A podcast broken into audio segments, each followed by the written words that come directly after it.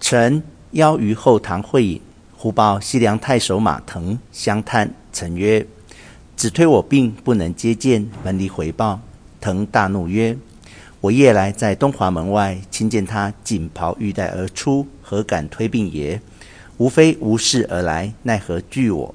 门吏入报，备言腾怒，乘起曰：“诸公稍待，暂容臣出。”随即出厅迎接，礼毕，坐定。腾曰：“腾路尽将还，故来相辞，何见惧也？”臣曰：“见屈暴疾，有失迎候，罪甚。”腾曰：“面带春色，未见病容。”臣无言可答。腾拂袖便起，嗟叹下皆曰：“皆非救国之人也。”臣感其言，挽留之，问曰：公为何人非救国之人？腾曰：许田射猎之事，吾上气满胸膛。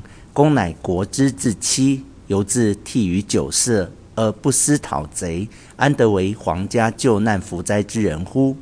臣恐其诈，杨惊曰：曹丞相乃国之大臣，朝廷所倚赖，公何出此言？腾大怒曰：汝尚以曹贼为好人也？臣曰。耳目甚净，请公低声。腾曰：“贪生怕死之徒，不足以论大事。”说罢，又欲起身。臣知腾忠义，乃曰：“公且息怒，谋请公看一物。”遂邀腾入书院，取诏视之。